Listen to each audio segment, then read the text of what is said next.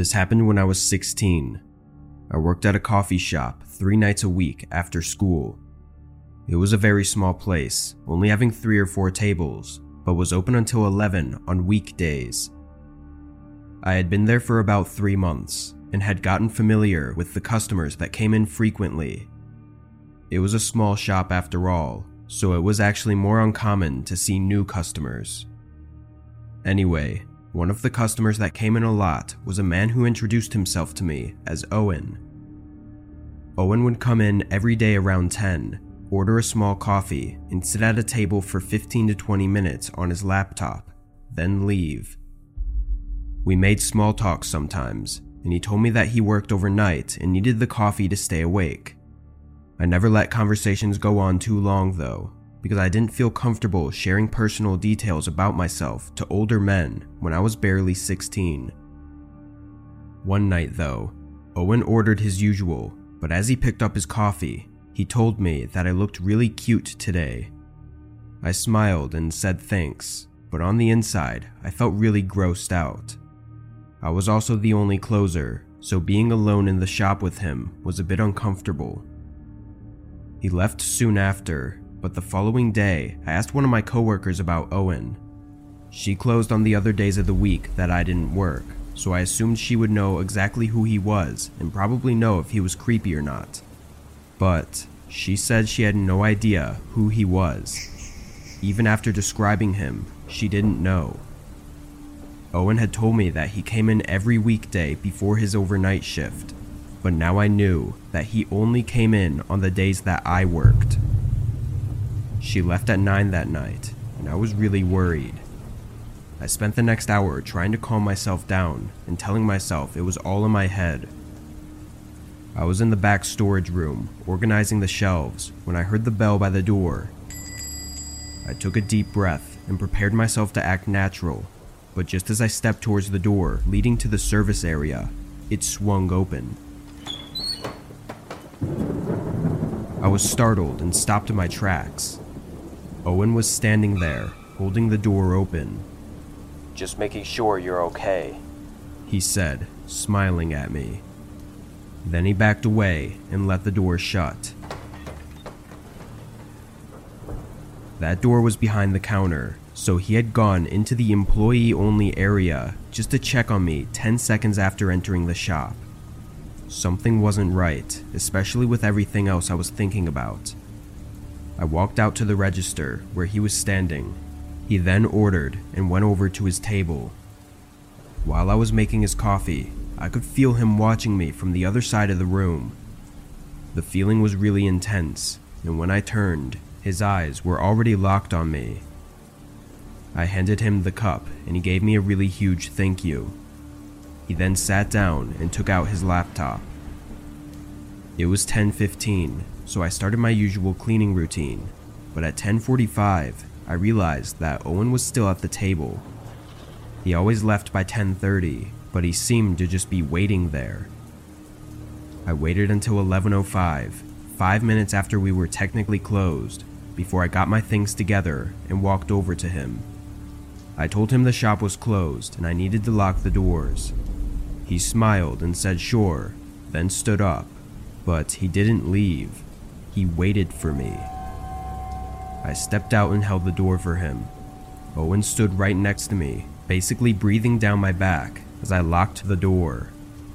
Have a good night," I said, turning and walking quickly to my car.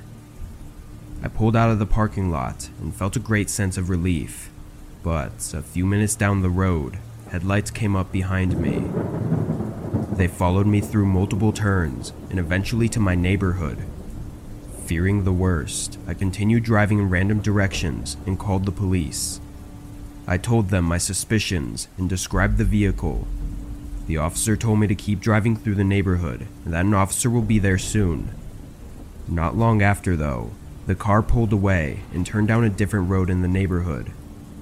I was still taking random turns for another 10 minutes before I figured I was okay and made my way to my house. When I turned down my street though, I was horrified. A cop car was in front of my house, and so was the car that was following me. It did turn out to be Owen, which I was already sure of, but I had no idea that he already knew where I lived. I got really lucky that night, because if I hadn't called the police, I likely would have been kidnapped, or maybe even worse. It just terrifies me to think that he had probably followed me home weeks before that, and maybe even tried peeking through my windows or something. I don't know, but I'm just glad it's all over.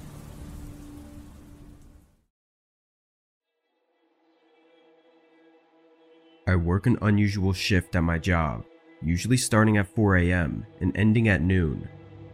When I get off, I go home and get my 8 hours of sleep right away, then wake up around 9 p.m. and stay awake until work. I just prefer being up in the later hours, I guess. It was a regular day of work, and I got home and slept like usual. At 10, I got up and made food and did some chores around the house, and by 1 a.m., I decided to go walk before work. I did this most days before work just to keep my body awake. I put on a light jacket and went outside. My neighborhood was always quiet and peaceful at these hours, which was why I loved being awake so much at these times. Sometimes it felt like I had the whole world to myself. Anyway, I turned down a small path that went through a forest preserve by my neighborhood. It was lit up by dim lamps along the side of the path. As I made my way, I spotted a figure further down, sitting on a bench. He was really far down though, a good 2 or 3 minutes before I would be near him. But getting closer, he was still there. I thought he was a jogger, taking a quick rest or something. Otherwise, I didn't really know why he'd be there. As I passed him, he looked up at me. I smiled to show I was friendly, but he just stared at me and didn't say anything. That didn't make me feel better, so I picked up the pace and planned to turn down the next path about a 1/4 mile down. Just a few seconds later though, another man came around the corner in front of me and started walking in my direction. I swiveled my head and saw the man on the bench was now walking toward me as well. I took a few more steps while my mind raced to figure out what to do. I didn't know for sure if this was some sort of trap, but in the end, I didn't want to risk it. I went off into the trees, walking quickly enough to lose sight of them. As soon as I veered off the path though, I heard both of the men's footsteps pick up. I ran until I was a decent ways into the forest, then caught my breath next to a tree. Looking around, I could see both of the men's figures standing at the edge of the path, looking in my direction. I took that as a sign that they were working together, so I kept making my way through the forest until I found myself on the other side of the neighborhood. I was able to make it home safely, and even went to work soon after. I didn't call the police right away, because I wasn't sure if it was actually a trap or not, but the more I thought about the men standing together, looking into the forest, I decided it best to call the police just in case. Fast forward to a little over a month later, a woman from my neighborhood was abducted during her early morning walk. I don't know if it was those men, or if there was any connection at all, but I have a really bad feeling in my gut that I was just moments away from going missing.